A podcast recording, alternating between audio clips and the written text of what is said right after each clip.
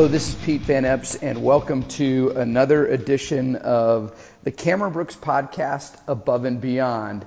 And so, on this podcast, our goal is to interview successful former military officers who have made the transition into corporate America and are doing great things in business. And so, here at Cameron Brooks, we are a junior military officer recruiting firm. And uh, we do exactly that. We help uh, milita- transitioning military officers um, find meaningful, um, engaging work in corporate America. And so today I'm really excited to bring you Rob Carranza. And Rob is a former or has a mechanical engineering undergraduate degree, so mechanical engineering background.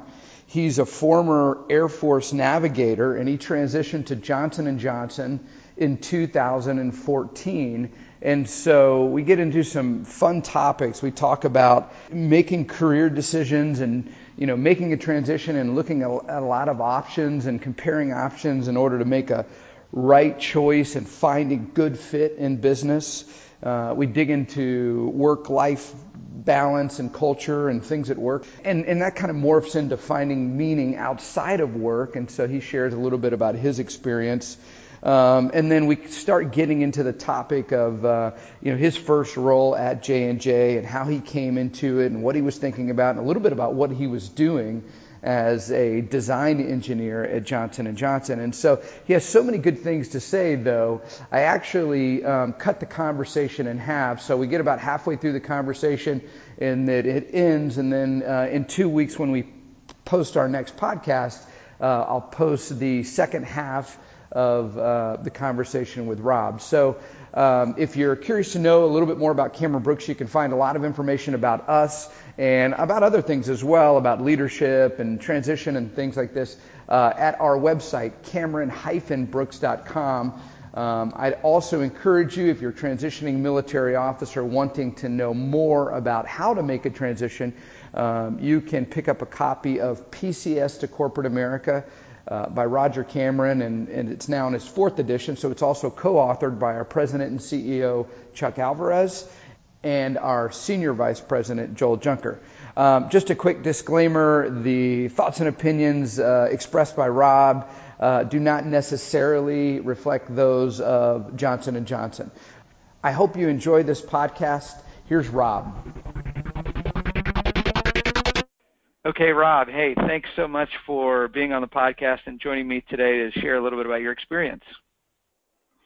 Thanks, Pete. Appreciate you uh, reaching out and, and having me on this. And uh, again, I've listened to the podcast you guys have put out in the past, and yeah. as an alum, this is um, this is a great thing that you guys are doing. Yeah, well, thank you. I appreciate it. Yeah, you, your insight will be very valuable. And so, um, why don't we start at the top and really share what tell us tell us what you did in the military. Tell us what your role was and some of your experience and uh, and and then we'll kind of dig into what you're doing now at J and J. Sure. Yeah, sure thing. So in uh, 1998, Pete, I enlisted as a uh, um, a space operator. So basically, space operations in the Air Force. Uh, did that for five years, uh, essentially as a um, uh, lead trainer standardization evaluations. Did really well in that um, in that role, and uh, got a uh, a full scholarship to go to Central Florida, and um, I got a mechanical engineering degree. I, I was very uh, charged up at that point to go ahead and pursue my my education. So we went back to Florida, and while I was doing my uh, mechanical engineering curriculum, I was involved in the uh, Air Force ROTC um, cadet program. So um, by the time I graduated in 2006, uh, you know, I was the uh, corps commander uh, of the uh, of the ROTC wing, and um, you know, loaded up with 17 credit hours and that whole thing. And um, it came to that point where, hey, I got to make a decision what I want to do. Would I go back engineering or do I want to try something different? So um, I fell in love with aviation um, there while I was uh, going through the program. So in 2006, when I commissioned, I uh, was then started my initial training for flight training. So I was a, uh, a navigator in the C-130 Hercules. Um, did uh, that from two, essentially 2000 um, after all my initial training from 06 to 2008. So I did um, all my flying from 08 to 2014 on active duty, and in those uh, those six years, it uh, was more a continuous exercise. I got my MBA um, in strategic leadership. Um, I became an exercise contingency planner. Um, again, leading teams of as small as five up to or upwards of 30, uh, taking airplanes off station uh, to uh, um, multi-level exercises, uh, and and really just digging in on um, tactics and techniques and procedures for the C-130. Hmm. So in uh, 2014, we we came to a uh, my family and I, you know, came to the the fork in the road, and um, that's when we said, all right, you know, we've we've got the uh, we got some options, and and then we uh, had the faithful call with you, Pete. Yeah, that's right. And you and I had some really great dialogue. I remember them vividly, and and and uh, and you made a very successful transition uh, back in 2014, transitioned to Ethicon, J- Johnson and Johnson, and specifically Ethicon. Can you share with us a little bit about that decision? Why why did you choose the company that you chose? Why did you what what what was it about the job that really resonated with you? And really, what I want to do is get into you know what did what what did that first job look like as a product development engineer? I know you're you're beyond that at this point, couple couple jumps beyond that, but let's take me back to 2014 and making that decision.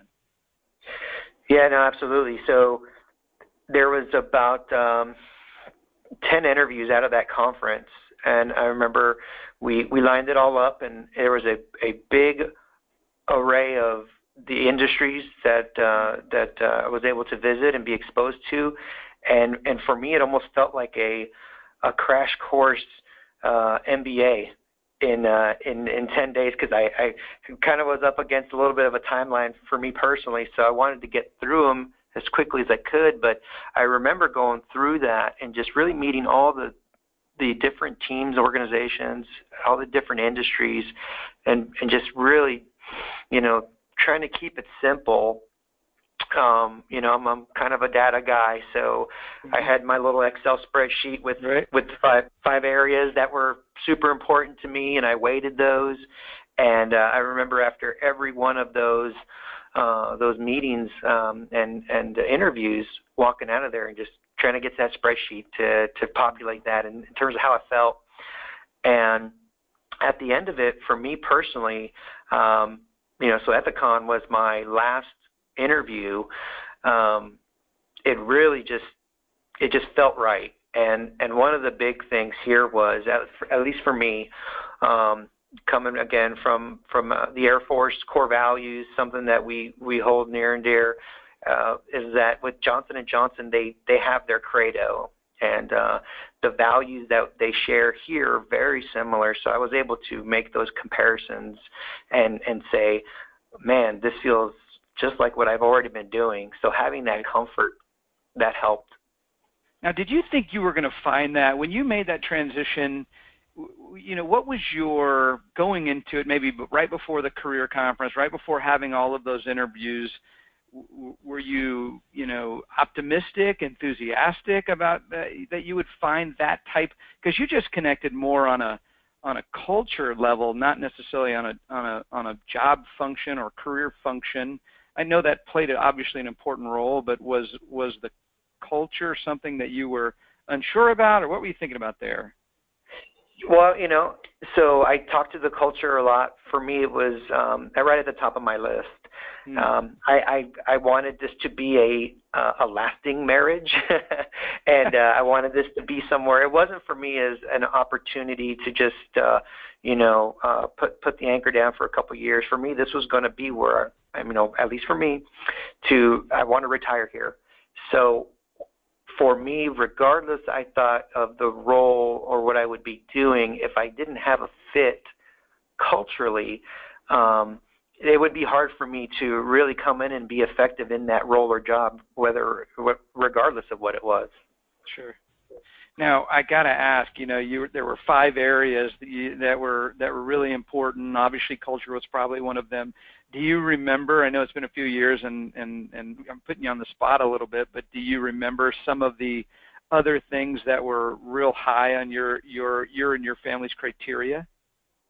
Yeah, yeah, absolutely. So, you know, um, for me it was you know you hit one already the culture, um, the uh, the emphasis on um, family. Uh, so the the work life the work life balance was another big one for me. So those two were right at the top of my list in terms of how I weighted those. Um, obviously, the other ones that are a little more, you know, um, it, you're you're not going to, you know, turn a blind eye to monetarily how you get compensated. Of course, of course. Uh, you know, um, other benefits that that flow into like your vacation, this, that, and the other. But yeah. one of the things that I really bought into early with the with uh, the Cameron Brooks the philosophy was, well, hey, look, you're you're in a unique position, and if you take those things that are near and dear to you, and you um, those are the things like you value. So for me, it was like that family piece, the work life, you know, the deployments that we endure going through our, our regular military service, the culture of the folks that you're going to be working with. So now that we have a little bit of control coming into the uh, civilian world, civilian side, for me, those were really right at the top of the top of the list. So, yeah. you know, it really helped me um, take ten opportunities and then say, well, you know, that was a real lucrative offer from a, a monetary standpoint. However, um, I was I'll be on call all day with a pager or a phone to where at any time I could be sprinting back and forth to the plant. Uh, you know, so maybe this isn't a fit. Um, and and then your your little uh, matrix, uh, however you weight that and populate it, mm-hmm. it that will, you know, it, it really just gets that engagement going. And with me and my wife, um, those that was how the conversations uh, essentially shaped based off of those those criteria. Mm-hmm and you're doing i mean aren't you if i remember you're pretty active in in doing some coaching and things outside of the you know when we were when we were working together and having a lot of dialogue you were doing a lot of activity outside of work as well pretty integrated in your community and your in your family life. Are you still having a chance to do some of that? Absolutely. Yeah and that's that was one of the biggest things pete is and i tell the story to my team uh, at least once a week where you know um, I've been a coach my entire life, and it I love it. It's what feeds my belly. It's a passion, and for me to be able to uh, coach my daughter's softball team, my son's football team, um, you know, my other daughter's soccer team, or whatever other opportunities uh, to just be involved there. I think it um, for my current, uh, you know, my role, especially now, it is um, it is really a full loop. It's it's what kind of completes because I, I coach all day and I love doing it and and I really am passionate that if you're um, whatever you do outside the walls of your workplace, if uh, if you can kind of bring a little bit of that outside with you into your you know your free time or whatnot, then it's almost like you don't tell if you so when you come back in your walls uh, i.e., work, it doesn't yeah. feel like you're working at all. Yeah. it's yeah. just it just becomes part of the fun. So um, absolutely, I am I'm still 100 150 percent involved, and I you know the calendar's full, but it, when right. when you're when you're doing something you love, it doesn't feel like it. Yeah, it sounds good. Now, it, it, it, I know you were already very active and involved, but can you help those who listen to this podcast feel the difference between you know things that you were able to do outside of the outside of work in the military in things you're out outside doing outside of the, out of work at Johnson and Johnson. Are they the same? Do you feel do you feel is it the same? Is it is it different now that you're out of the military? Just I'm not trying to paint a good or bad light in any direction. I'm just trying to understand the difference in your in your experience uh, between you know some of that work life in the military versus some of that work life outside of the military? Yeah, and no, no, that's a fair question, Pete. Like, you know, so uh, I was very fortunate, I would say, in my 12 years on active duty to have some real good mentors, supervisors that valued uh, the work-life balance. They, um, what's the saying? They work hard, they play hard. So um, I love that because there are times when you you really have to buckle down. And you know, one of the the fun stories I shared with with your team is uh, back in 2011. You know, when we had the um, the 9.2 magnitude earthquake out there in Japan, and and man, I tell you what, um, no one said, Rob, you need to work 16 hours a day to to get get us through this um, this hurdle and um, get uh, you know some some leadership in here for to support this uh, this catastrophic event. No one said that. Um, you know, we had vacation planned. Uh, personally, my family, we did, and we canceled all those. We knew how important it was to be there, and no one told me to do that. Um, but it was something I knew uh, that I had to do, right? Um, and and and that was again kind of feed more to the passion part of it. And you know, did that when you talk to my wife about that experience, was it just this crazy 45 days of you know nonstop um you know when's dad going to be home and you know from her and on the spouse side i mean they're carrying dosimeters around for radioactive uh, radiation oh, wow. type wow. of yeah it was crazy so now i fast forward i always tell that story and i fast forward to now and i tell the team you know hey um it, it's work hard play hard here um it's definitely much different because uh you know i'm not we can't bark orders uh, on, on the civilian sector and expect results. People just, uh, it's just not the way it works. Um, but there is still a level of commitment to the team. Um, and, and, you know, I, with my folks that uh, report directly to me, it's, um, it's very much a uh, big boy, big girl system in terms of if we're getting the work done, um, you know, and and you're getting furniture delivered uh, on Friday, guess what?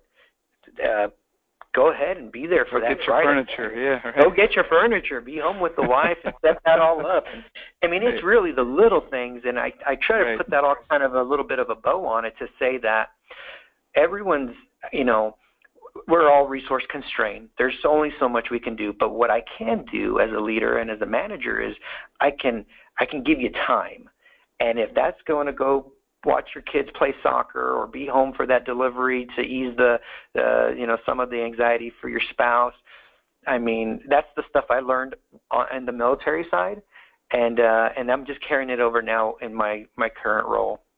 Let me uh, let me let me change gears here a little bit. Again, again, back to 2014. I'd like to talk a little bit about your career at J and J now up to this point. So back in 14, you started about mid-year. I think you started in the June-July timeframe. You came to the June conference. You probably started July timeframe-ish of 2014, and you went straight to a product development engineer role. What in the I world did. is a what in the world is a product development engineer? What what did you do? You know, what was your day in day out for for the time that you did that role? Yeah, so yeah, that timeline is exactly right, Pete. So again, I I mentioned it earlier. We were um, we were moving fast. We were at the June conference. My first day here in the within J and J was uh, July 21st. So it it all happened really quick. Um, you know, I had my family, my wife, and my three children in tow, and uh, and we lived at a uh, we lived at a residence inn that was literally like uh, you know a 10 minute walk from the from the uh, from the job. So, okay. um, you know, it was so you asked the question, what does a product development engineer do, and what is it? So for me, um, even when I got hired on for the role, I had a good expectation of, um, okay, this is for the most part. I was always, I was trying to flush out that main thing with this team in terms of how I would bring that value. So I didn't try to put myself in a corner of of say like these set skills, I had a little bit of reservation um, when I started thinking about, you know, wow, these are mechanical engineers, some of the smartest people I've ever met, PhDs from all over the country, and uh, and I'm a papered mechanical engineer who hasn't practiced in eight years. Like okay, that was the enough. the blunt truth. And so, for me though, I came into it um, saying, you know what, beyond that, just look at the track record of how you got here. And and for me, it's always been, you know, carry a, an intellectual curiosity into every new role. Um, be observant of the people on your team and, and outside your team and, and try to capture the small wins uh, to build up the trust and credibility. Um, you know, start to get to a point where you can be fickle, uh, and I say uh, fickle with the F, right? So fickle with your ideas and your thoughts and your inputs, so that when you are engaging with your team, it is it is basically um, it's real thought out to a point where now you're adding value and and it gets that momentum rolling and and those small wins start to equate into larger wins um, and then it, it, to me it's like a transition almost into like an individual contributor to more of like a high level like a strategist right? And then the last two is just something that my mom has always you know I think all our parents are our upbringing is just be thoughtful and uh and and just come in and say i'm going to do something good for for uh you know someone today on my team. Um mm. how can i help you? How can i how can i really ease your pain on this project? Um and then be elegant while you're doing it you know? So mm-hmm. is the energy there? Am i hungry? Am i humble? And then am i am i giving smart advice or am i being smart in my role? So so pete to answer your question what does a product development engineer do? It, it really was whatever I wanted it to be because I knew a traditional development engineer where you take components that are in a medical device, um, you know, obviously that's that's kind of the the technical applied base of it where okay this component has interactions within this gear structure and I need to analyze the FEA model to see whether or not i can withstand this, um, you know, this interaction, this force, a lot of stuff that you you learn in your your undergrad. Um, for me, I knew that would be a part of it, but I I did not allow myself to become so overwhelmed with the fact that, man, I haven't done that uh, in eight years, right. to where to where I I didn't uh, completely abandon what's gotten me my success over my career. So, so to answer your question again, it's it was the engineering, it was developing components. Um, there is a, a steep learning curve in that part because again, I hadn't been exposed to that as right. a, as an aviator in the Air Force. Right. Now, but were you every day, you know, at least for this first role of product development engineer, were you kind of hands-on turning gears and and testing forces and some of the things you referenced, or were you was there a team doing that? What what was you what was your specific uh, role in all of that? Yeah, so you know one of the um, first major projects here that I can think of that was um, we we had some compliance issues with uh, with some of our components, yeah. and you know my specific role was to flush out the root cause analysis on why this was failing. Gotcha. And and so really getting into I had some process excellence training before I transitioned from the Air Force. Um, I, I got my Six Sigma, my black belt before I separated because I knew that is a methodology that was highly valued in any organization.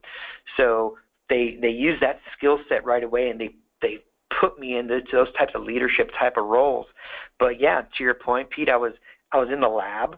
You know, mm-hmm. um, I had a, a couple of um, technicians that I partnered with that I said, hey, so what if we try to break this thing a couple of different ways? And uh, and then going into the rich documentation and and saying, well, it's uh, the the the failure is uh, you know annotated as such, but what if we if we fixture this thing a little differently, what if we think a little bit outside the box?